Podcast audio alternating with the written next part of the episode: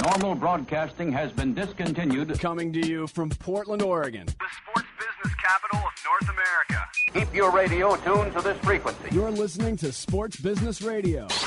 Now, your host, I tell you, I never seen anything like that guy. Brian Berger.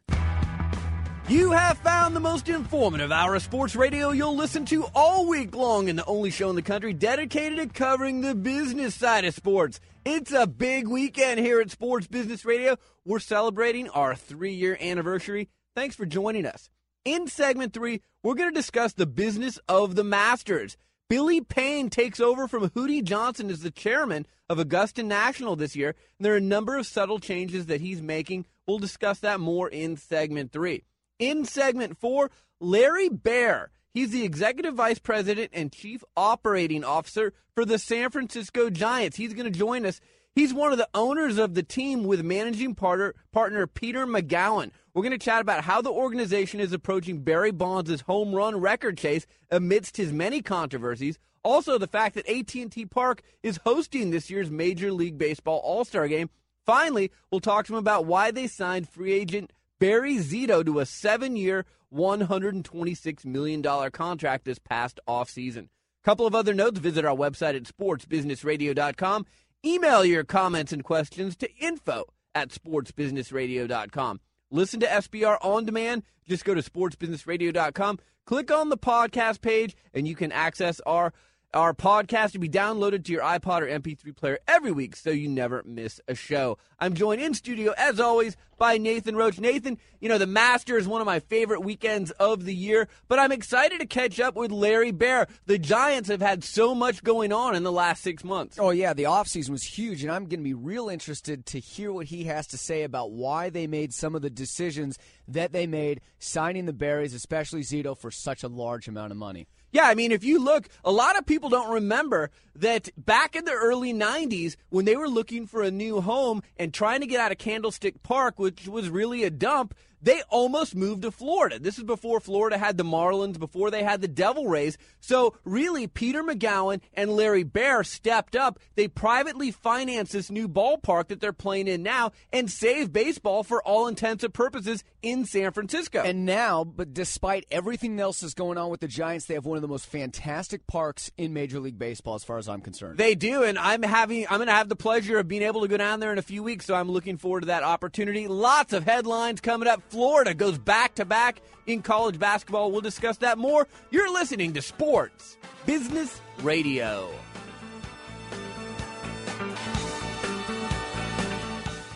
This is Brian Berger from Sports Business Radio. I know many of our listeners dream of a job in the sports industry but don't know where to begin. To me, it's an easy call. Go where sports business education got its start at the Warsaw Sports Marketing Center at the University of Oregon. As the first business school in the country to offer undergraduate and graduate programs themed around this multi billion dollar industry, the Warsaw Center offers a unique blend and strong general business training, sports business curriculum taught by industry experts, and rich out of classroom experiences, including real world consulting projects, study tours, and internships. With a strong industry and alumni network and a staff dedicated to accelerating your career, the Warsaw Center has a proven track record of placing students in teams, league offices, corporate sponsors, marketing agencies, sports media, and sports shoe and apparel firms. But like any elite team, there's only a few spots on the roster. To learn more, visit sportsbusinessradio.com for a link to the center's website. The Warsaw Sports Marketing Center, passion, integrity, and leadership in sports business education. Back to Sports Business Radio with Brian Berger. It's time for this week's Sports Business Radio headline, sponsored by the Warsaw Sports Marketing Center at the University of Oregon. Visit warsawcenter.com for more information. Headline number one the NCAA Men's Basketball Championship and Women's Basketball Championship in the books. Let's talk men's. Florida Ohio State averaged 19.5 million viewers, the second largest average audience for the men's title game in the past five years, and a 12% increase from last year's game. Nathan, 51,458 people attended the game at the Georgia Dome, which makes it the third highest attended finals game in the last 10 years. Overall, big success. Big success for the game, but you know, if you look at ratings and television, it gets beat out by Dancing with the Stars and The Bachelor, which goes to show you a couple things. First of all, everybody, like I said last week, in their brackets got busted. Two number one teams in the final. Nobody ever picks that. And second of all, Dancing with the Stars and The Bachelor appeal to a totally wider audience. Young females, you know, older females, people who generally may not watch the game. So this really isn't a big surprise to me, but the game itself, a big success there at the Dome. A few other items with this.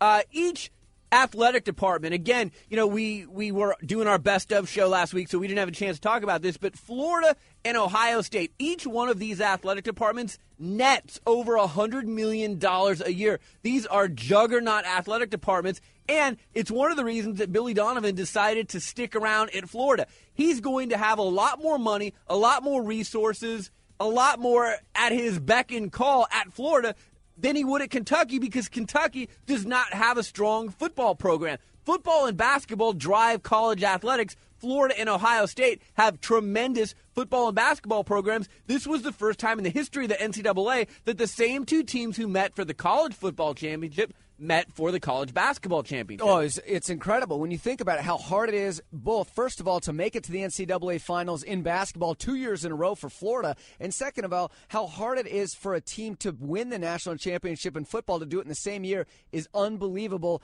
and it's only going to get better. Students, athletes are going to want to go to those two schools because of their athletic pro- programs. You know, I read a funny piece that said that. Uh, sales for t-shirts, hats, sweatshirts for the University of Florida probably aren't going to be very brisk because they've already got national championship basketball uh, uh, paraphernalia out. They've got national championship football stuff out. So now people already own that unless they're going to buy a back to back or, you know, something that says 2007 on it. These people already own that kind of apparel. Well, I got to ask you, Brian, aside from sports business, you know, they've started comparing the team like Florida who wins back to back championships to teams like Duke and the Bruins of the earlier age. I don't see Florida as that team still. Do you? I do actually. And, you know, there was a press conference this week where Al Horford and uh, Green and Noah and uh, Corey Brewer all announced they were going pro. They're juniors.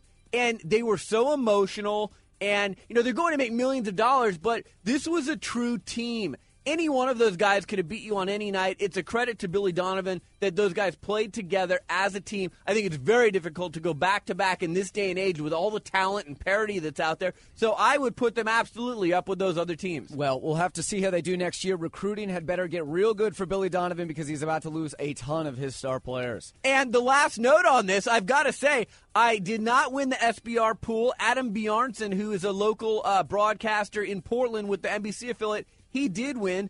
But in Nathan's Uh-oh. pool, I came in first. I tied he for ties first. for first place. He comes from behind. I got to give credit to Bobby Corser in first place throughout the whole tournament, and his Ducks did not make it through. Bobby, you would have had it had the Ducks won. I apologize. Hey, it's okay. Uh, one note, and I'm pointing this out to Brian. 40,000 some people attended the Final Four. 51. 51. 80,000 people filled Ford Field in Detroit, where they will hold a Final Four coming up for WrestleMania. Wow. Yes, and I know you're a big wrestling guy, and I guess uh, Vince McMahon got his head shaved there, but since I'm not a wrestling guy, we won't go into that right now.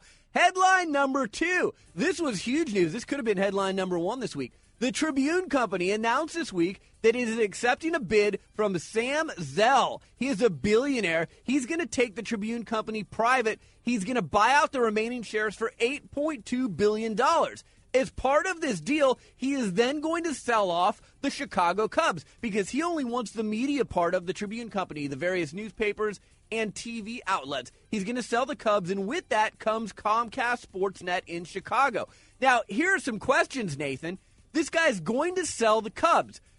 Who's going to buy the Cubs? We'll talk about that in a minute. But then also, is he going to sell the Cubs and Wrigley Field together? There are a lot of people that have already come out and said, if I can't buy these two properties together, I'm not interested. I would be one of those people. You've got to be able to have both of them together. Well, frankly, I think Wrigley Field is more valuable than the Cubs team itself because Wrigley Field is one of the last few historic baseball fields in all of baseball. And as they continue to tear down stadiums like Yankee Stadium, it's going to be one of the last meccas of baseball. Now, the Cubs spent a ton of money in the offseason, so hopefully it'll pay off as far as the team's concerned. But absolutely, if I had the kind of money, I would not buy the team without the stadium. Now, people are saying the team could fetch anywhere from six to seven hundred million dollars. There are going to be people lined up to buy this team. Prominent names that have already surfaced: Dallas Mavericks owner Mark Cuban, Jerry Colangelo, who used to own the Suns, who owned the D-backs, helped them win the World Series in 2001, and is a Chicago native. There are also several different business groups in Chicago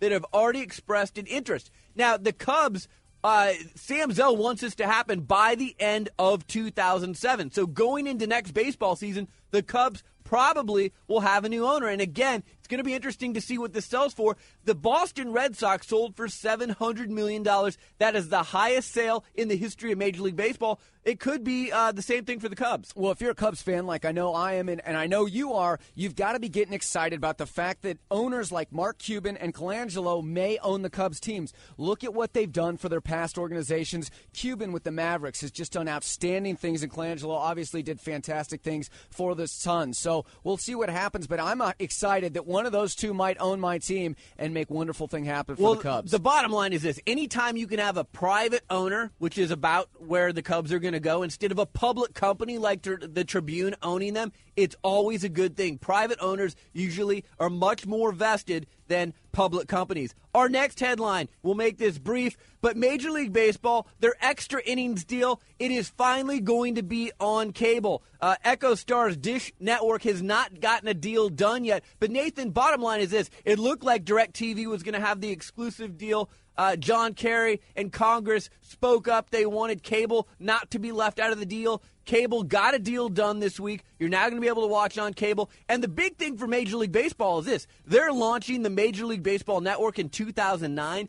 They are now going to be on cable and on DirecTV on the basic tier in 40 million homes. And this is something the NFL network has fought from day one. They are not on the basic tier. So if you're the NFL network, you've got to have a gripe now. Well, the shocking thing, too, is more people watch the NFL than they do Major League Baseball. So you'd think naturally the NFL network would be on before Major League Baseball in terms of audience members. A few other headlines. Our next headline we found out this week Major League Baseball Commissioner Bud Selig, according to the Sports Business Journal, earned $14.5 million in fiscal year 05. A lot of people were surprised by this because in his highest paid year, Paul Tagliabue, the former commissioner of the NFL, earned $11.6 million. Also, total payroll for the Major League Baseball offices much higher than that of the NFL and some of the other leagues. So they're not cheap around Major League Baseball. No, they're certainly not. Another surprise for me. I certainly would have thought Tagliabue would have earned more than Selig would, but I guess I'm surprised. Our last headline of the week the NFL has canceled its preseason game between the Patriots and the Seahawks that was planned for August 7th in Beijing. Basically, the reason for this is uh, the NFL felt like with everything that's going on in preparation of the Olympics, this kind of would have been an afterthought. They didn't feel like it was going according to plan, so they pulled the plug. They'll do it at a later date. But something funny here, Nathan, you can still go to the Patriots team shop or go on to patriots.com and you can buy a Tom Brady jersey in that has his number in it on it in Chinese and there's still a bunch of uh, apparel for sale. Here collectors, listen up. Here we go. Buy them now, sell them on eBay because they're going to be very valuable when they run out. I know I'm going to run out and buy one myself. All right. Good advice there from uh, Nathan. Coming up next, we are going to go behind the scenes with the business of the Masters. Billy Payne, who ran the Atlanta Olympics about a decade ago, he's replaced Hootie Johnson as the chairman of Augusta National Golf Club. We're going to talk about the changes that he's implemented. Also, talk about Tiger, Phil Mickelson, and a lot of the companies that unveil products at the majors, including the Masters. You're listening to Sports Business Radio. Hey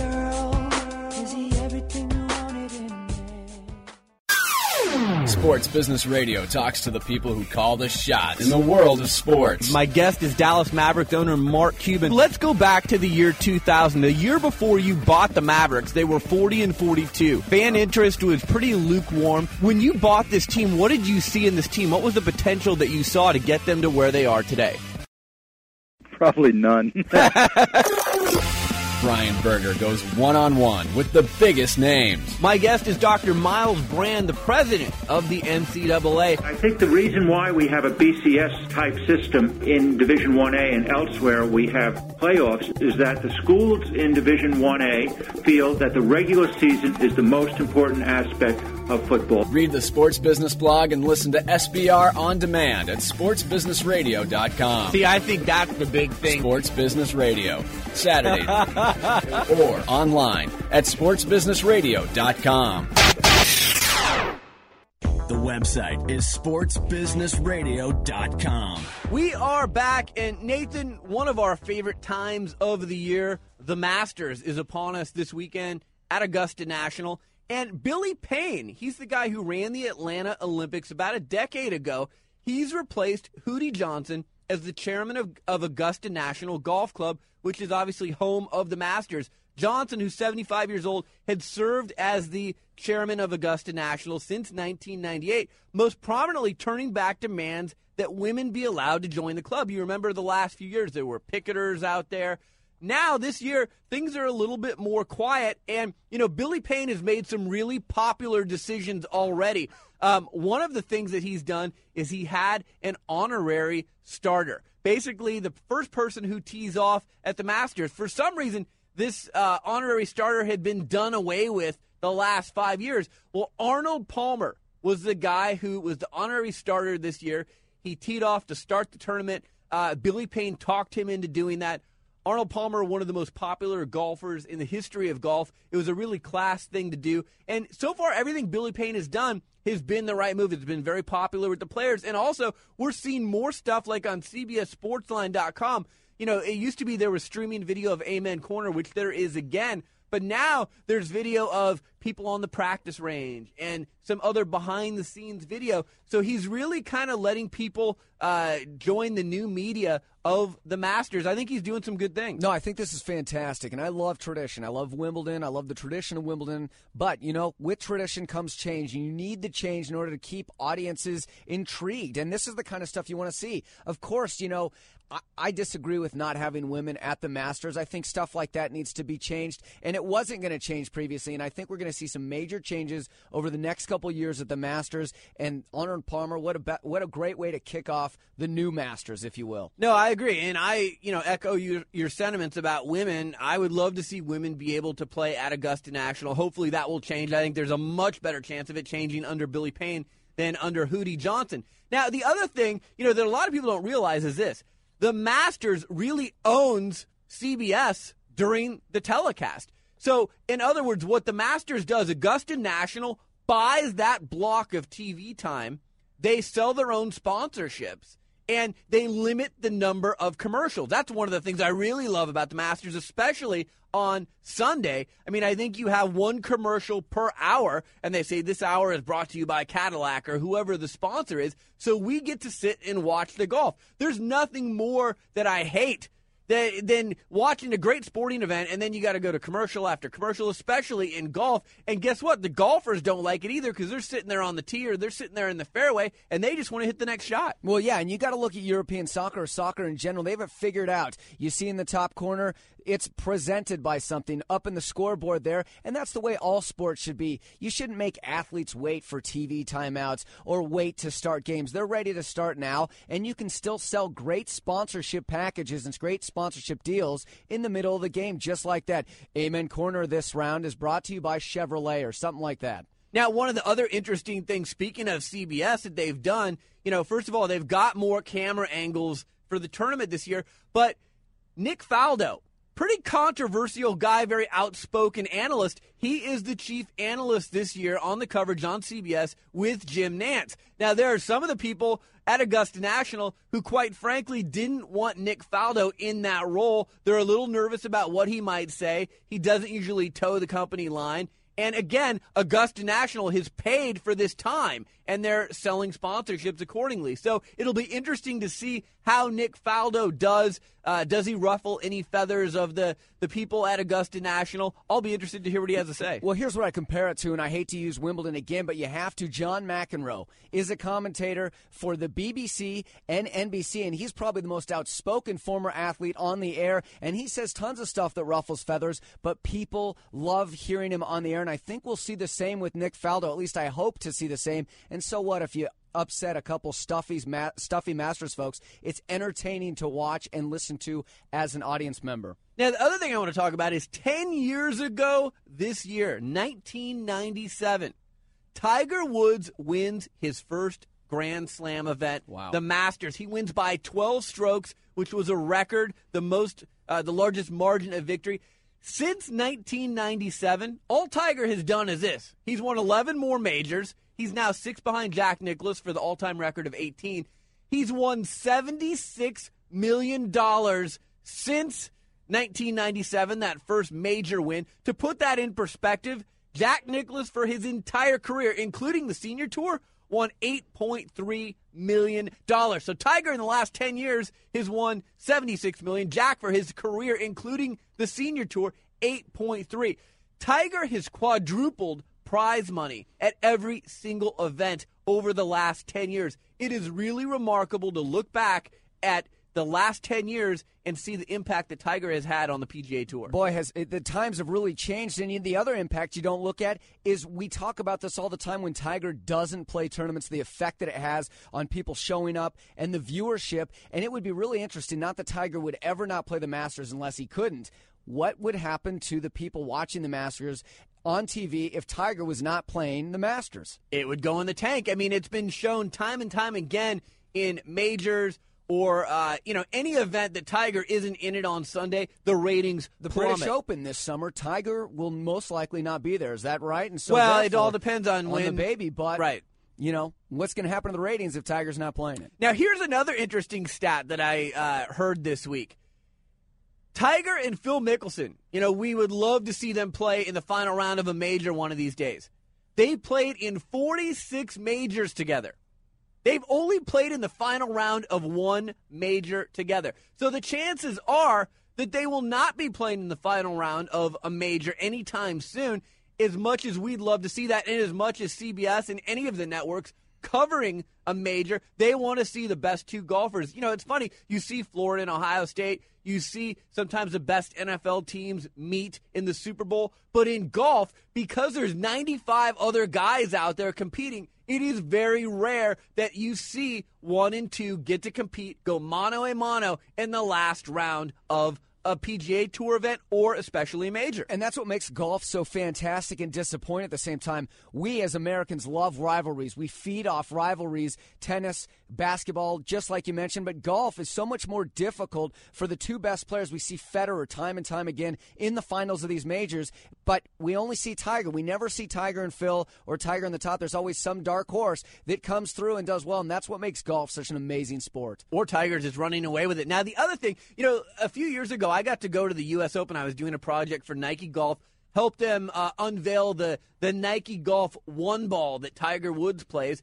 But the thing for me was I got to go behind the scenes of a major championship, and it was really interesting because what happens is all these companies, whether it's Nike, Titleist, Callaway, TaylorMade, they all have their big uh, semi buses there. And you can go in if you're one of the pros and you want to have clubs made right there on the range. If you want to have a club tweaked, if you need a new set of, of golf balls, if you need new apparel, whatever. I mean, it's like having a little store right there, and you can go in in the middle of your round or before your round, after your round, and get things tweaked as you're on the driving range. Well, a lot of these companies use the opportunity of the majors to unveil some of their product. If you go on to sportsbusinessradio.com on the blog this week, I talked about some of the stuff that Nike Golf is rolling out for Tiger. They outfit him in different outfits for every major. They're doing uh, some new shoes around the majors, and you, again, you can see all the pictures on our Limited website. edition shoes. Yeah, so this is really cool stuff, but these companies put a lot of money into rolling product out at the majors like the Masters. Well, it's brilliant marketing, and I say it again collectors. buy a pair of these Tiger Woods shoes and hold on to them for a while because 10 years from now they're going to be very, very valuable. And that's what companies do. They make things so limited that only a certain number of people can buy them. So more people, the demand for them is so much higher, and it's a brilliant marketing effort. Well, I've got one of these. It looks like a lunchbox. It's like a tin of Tiger. Remember, he had the Tiger Slam a few years Yeah. ago, which, by the way, he's won uh, two majors in a row. So if he wins the Masters and wins the U.S. Open, he's got another Tiger Slam. That's even more incredible in, in my mind. But, you know, you talk about collectibles. I've got these tins and they've got his score. And, you know, this is when he was running away from the field. So uh, I agree. Some of these collectibles are, are pretty cool to hang on to. Maybe I'll sell it and put my daughter uh, through college. Yeah, look at the Jordan shoes. No, I think it's spectacular, and certainly Tiger Woods. He's he's just a money making fiend, and if you look at the Sports Illustrated article, you see what a fantastic businessman Tiger is too, off the field with all of his new course development stuff like that.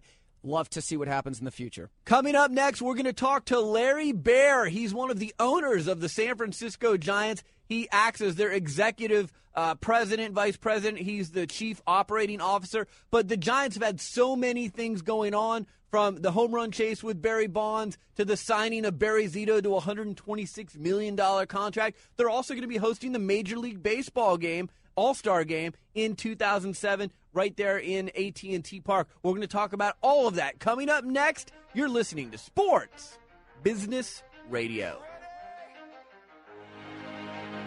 Let's go. Hi, this is Brian Berger, host of Sports Business Radio. When I'm looking for a place to have dinner with family, friends, or business associates, there's only one restaurant on my list Morton's the Steakhouse, the best steak anywhere. In its 28th year in business, Morton serves only the finest quality foods, featuring USDA prime aged beef, fresh seafood, hand picked produce, and decadent desserts prepared to perfection. Not to mention the award winning wine list.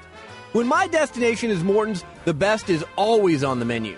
And they treat me like a VIP during every visit, whether in the dining room or the private boardrooms. With almost 75 restaurants conveniently located around the world, Morton's is the gold standard when it comes to steakhouses. To find the Morton's nearest you or to make a reservation, go online to Mortons.com. Morton's, the best steak anywhere, and the official steakhouse of Sports Business Radio. One on one with those making the big time decisions that impact your sport. This is Sports Sense on Sports Business Radio. Sports Business Radio. My guest is Larry Baer. He's the Executive Vice President and Chief Operating Officer of the San Francisco Giants. Larry, you're the first team since the LA Dodgers in 1962 to privately finance your own ballpark. Explain that process, if you would, because it's really a rarity in sports these days. Well, you know, it, it was the really the dynamic that created uh, our group and, and, and led to us buying the team was the fact that the uh, Giants ownership previously, who did a great job uh, at one point saving the team back in 1976. In the late 80s, early 90s, there were four elections to build a ballpark with public money. All of them failed. And the previous owner, uh, Bob Lurie, said, you know, I have no choice but to sell the team, and they totally understood. And the team was about to move. We purchased the team, but we we you know realized through some of our market research that it was just not feasible, not realistic for the Giants to build a park with public money. And uh, in fact, our research showed both quantitative uh, studies and focus group showed that about 75% of the uh, people in the region wanted a new ballpark for the Giants, and about 75% of the people in the region did not think the public should pay for a new ballpark for the Giants. So, so as a result, uh, uh, we we felt that um, you know, we'd had to do it. We would have to do it privately. The good news was in that period in the late 90s, uh, arguably, Brian, there was more wealth creation in the San Francisco Bay Area, and you know within 20, 30 miles of, of uh, this ballpark site than anywhere else in the world. Uh, it was the go-go days of Silicon Valley, et cetera. So uh, there was some private private amounts of private financing uh, in terms of seat rights and sponsorships. Were uh, it was it was a, it was a bullish time, and, and we were able to put together our deal. You know, Larry, it's interesting. I've had Gavin Maloof, the co-owner of the Sacramento Kings, on this show, and explain to people just how difficult it is, especially in California, to get voters to pass any referendum at all that says that uh, the public is going to finance any kind of a sports venue. It seems like it's nearly impossible. You know, it's and and I think this was uh, really has been the case for two decades, Brian. That um, that the public in California, you know, land is valuable, taxes are high. We have you know the pretty pretty heavy state income tax, and you know our research shows the, the way the public thinks about it. It's that you know this is not the opera, this is not the symphony, this is not the ballet. These are not public, um, you know, nonprofit entities. They're sports franchises that do appreciate in value, and the way the public looks at it, that. Uh, the owners who get the benefit of the appreciation, the owners should figure out a way to pay for their own facilities. And you know that's it, it's true to some extent, but there's also some you know some holes in that argument, and uh, but it doesn't really matter. That's what the public thinks. So we had to go out and aggressively figure out a way to keep the Giants in San Francisco. That was the most important thing, and and I think there are some private financing techniques that are that are pretty workable, and many teams will do a hybrid format where part public, part private uh, maybe in some new markets. But in California, I don't think you're going to see that. I do not think that can happen. I think it's going to be very difficult in LA for there to be public money put into a into a stadium and for football. And I, I just think we're we're living in a new reality. No, I think you're exactly right. Hey, Larry, let's talk about your ballpark, AT&T Park. Beautiful ballpark. You're playing host to this year's Major League Baseball All Star game. Quite an honor. Walk us through the process, if you would. You know, for people who don't work for a sports organization, when you want to bid to host an All Star game, what does that process look like? I think, well, the bidding process is interesting in that, you know, you sort of set your targets strategically uh, in, you know, um, excuse me, along the lines of what, what you think you know works best in the in the cycle and the biorhythm of your franchise. Now, in our case, our strategy was we didn't really want to have the All Star game in year one or year two or year three of our new ballpark. Some teams do, and some teams use it as an inducement to get public money or to get support for their new ballpark. What we felt is we would treat the, the uh, All Star game as really a second opening of our ballpark.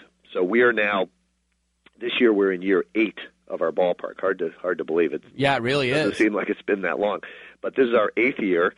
Seven years in a row, we've been very successful. Three million attendance, uh, over three million attendance, uh, well over three million attendance, all seven years. And so uh, we felt just you know back a few years ago, we felt you know that could be the time when you know we, we might need the extra push and we also had, uh, quite frankly, we had uh, seat licenses. They, they they they were lifetime rights, but there's price they're price fixed for the first seven years, and most of the seat licenses are, are set up that way. So we figured year eight would be a good time with the All Star Game, as we're asking people to renew their seat licenses to have the All Star Game as an inducement. So put all that put all that together, we um, we felt that uh, that going after year eight in the ballpark was a, was a, it would be a good time uh, to to host the game. Uh, people felt that well, Bond Barry Bonds' contract ended in 2000 after the 2006 season. That was another reason, but um, we ended up re-signing him, so that did not uh, it, it didn't really play into the All Star decision as it turned out. My guest is Larry Baer. He's the Executive Vice President and Chief Operating Officer for the San Francisco Giants. Hey, Larry, let's talk about Barry Bonds for a moment. He's approaching one of the most hallowed records in all of sports, Hank Aaron's all time home run record. What are the Giants doing to commemorate Bonds' historic chase? I know, you know, you see people who are going to get 3,000 hits, but really, this is one of the most historic achievements in Major League Baseball history. Uh, we the answer to that question, Brian, is um, we we don't have a plan uh, right now. We've obviously talked about it a little bit, but number one, there's no certainty he's going to Barry Bonds is going to do it. Number Right. two, um, you know, it's to put something out there as to what we're going to do is almost like a jinxing effect. So uh, he has to hit 22 home runs, the most home runs hit by a 42, 43 year old in history. Uh, and Barry's 42 now, turns 43 in July. The most home runs hit by somebody that age is 18. Hmm. So, you know, I, I think we don't want to. You, you obviously need to be. You don't want to be caught. Uh, you know, uh, surprised. But on the other hand, you want to. You know, you you want to be a little bit proportionate in terms of your the focus you put on it. So. Uh, we don't have any uh, you know plans now, but it'll be an appropriate recognition, obviously, for you know a, a very uh, a very big record in the world of sports. Sure. I mean, when the when the record happens, if it happens again, you know, we're talking hypothetically.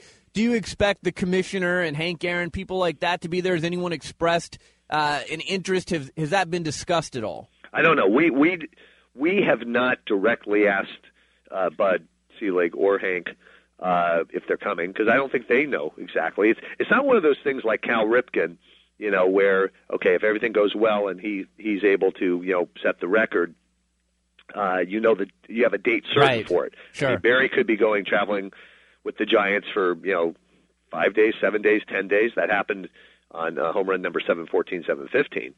Uh, he could be traveling for a week, you know, week and a half, uh, you know, while before he hits it. So I don't know, you know, would Hank Aaron and Bud Selig travel for ten days with the team? Um, you know, they've got lives and they've got things to do.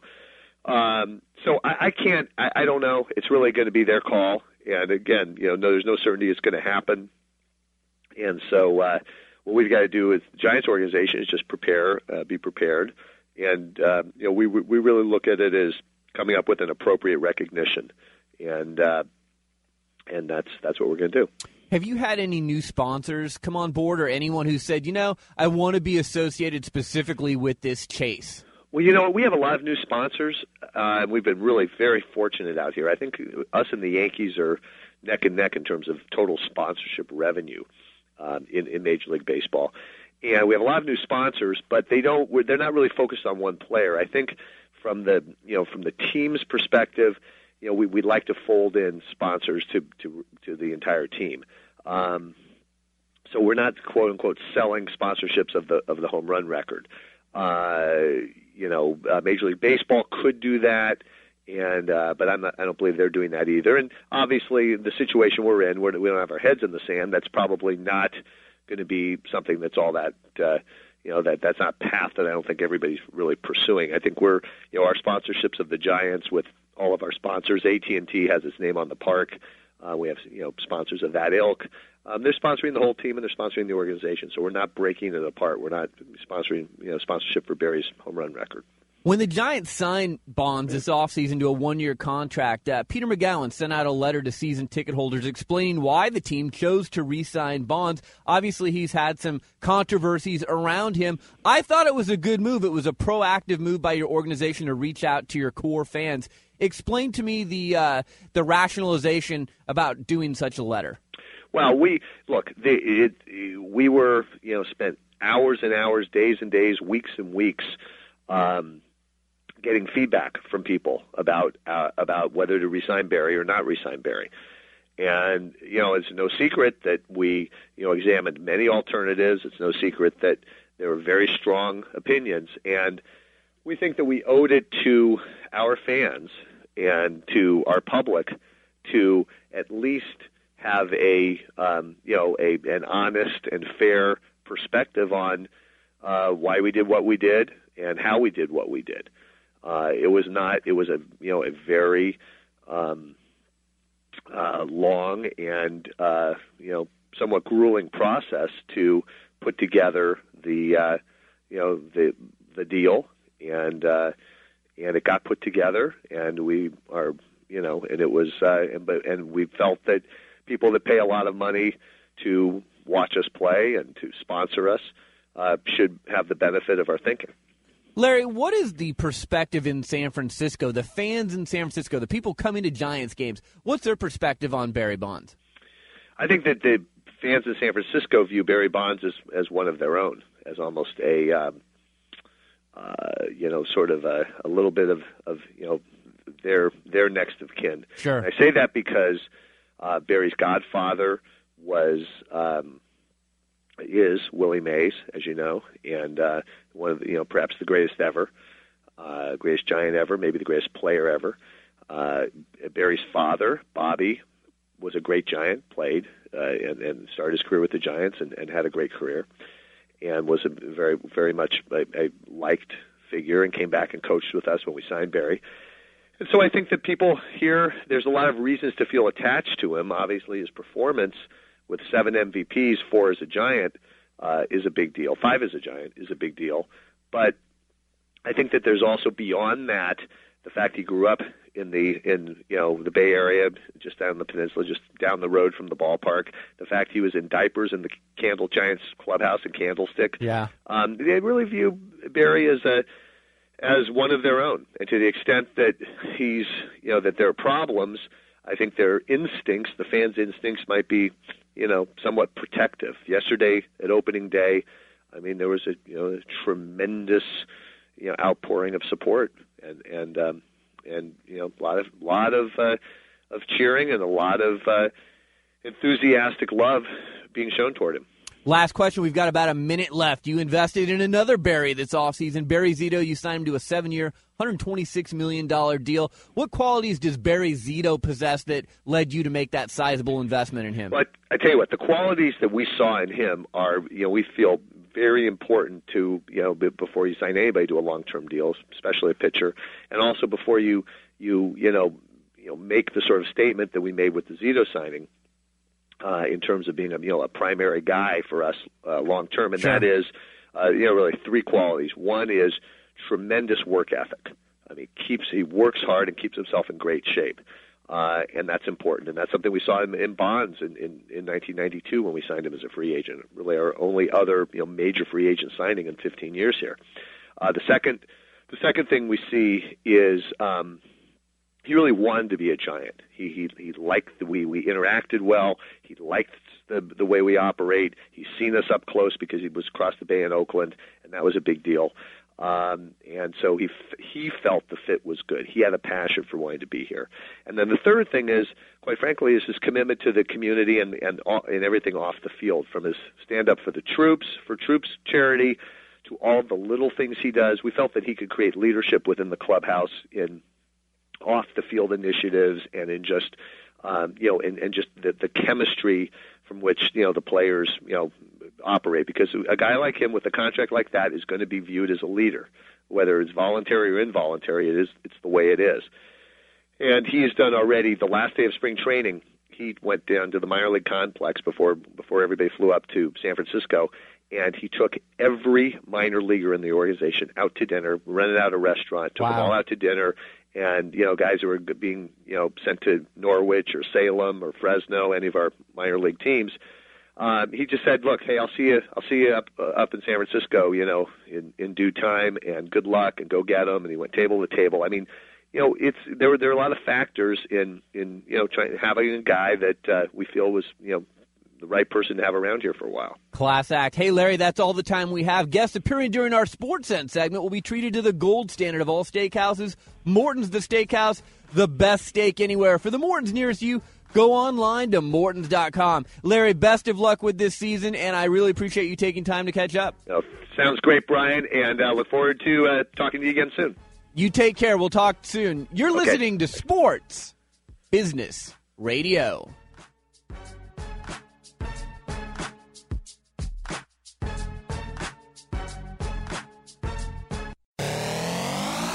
Sports Business Radio talks to the people who call the shots in the world of sports. Robert Sarver, the owner of the Phoenix Suns. When people come to a Suns game, what kind of an experience do you want it to be for them? We want them to be entertained from the time they walk in to the time they leave. The co-owner of the Sacramento Kings, Gavin Maloof. Gavin, thanks for joining me. My pleasure, Brian. How are you? Dr. Myles Brand, the president of the NCAA. Sports Business Radio. That's why you're a smart business person. Or at sportsbusinessradio.com. This is Sports Business Radio. We are back with our final segment. Nathan Daisuke Matsuzaka of the Boston Red Sox made his long anticipated debut this week in Kansas City. He went seven uh, scoreless innings, I think, struck out 10, and there were 200 Japanese media in attendance at that game to see his debut with the Red Sox. They may not have 200 media at Kansas City's Kauffman Stadium for the rest of the year. I don't even know what to say about that. That's incredible, and it's a good start for him. We've got to wait the whole season to see if he was worth the coin. Another note this week, a sad note. Former Grambling coach Eddie Robinson died at age 88 this week. You know, he had an amazing legacy. He coached for 55 years at the same school. We may never see that again. He had 408 wins. He was the first coach to uh, 400 wins. 200 players he sent into the NFL. You know, he was really more than a coach. He was a father, a mentor, a, a role model to these kids that played for him. And in my opinion, I think he truly belongs on the Mount Rushmore of college coaches when you're looking at that in the future. Uh, also, next week on our show, big, big guest, the commissioner of the NBA, David Stern, is going to join us. I'm really looking forward to that, Nathan. The commish. You know, David Stern is so accessible, and that's what I love about him is he really does a great job of marketing the NBA and allowing and, and making himself available to people. We've never had the Major League Baseball commissioner on here, obviously Selig, but I love listening to Stern. I think he does a fantastic job with the NBA. He's always got great things to say. So many topics we want to cover with him, but you know, as I said at the beginning of the show, this is the three year anniversary this weekend of Sports Business Radio. The commissioner was our first ever guest. What a way to get our show kicked off. So I'm excited to catch up with him next week. A lot of thank yous for this week's show. Larry Baer from the San Francisco Giants. Really appreciate him joining us. Our show staff, Nathan Roach, Bobby Corser, Josh Blank, Darren Peck, Ron Barr, and James Harris. Our sponsors, Morton's the Steakhouse, Nike Golf, the Warsaw Sports Marketing Center at the University of Oregon, and a podcast reminder. You can catch our show on demand via podcast every week by going to Sports Business Radio and clicking on the podcast page. Nathan, Bobby, happy Easter weekend to both of you. I uh, hope you guys have a, a great time uh, with your families. Will do. Yeah, you know, I'm getting ready to move into my new house, so uh, it's going to be a busy one. And I'll be sitting watching the final round of the Masters, as I always do. Uh, hope that uh, Tiger's in the mix uh, coming down the stretch on Sunday. DL3. You, you've been listening to Sports Business Radio. Again, we'll see you next week with the commissioner of the NBA, David Stern. Have a great weekend.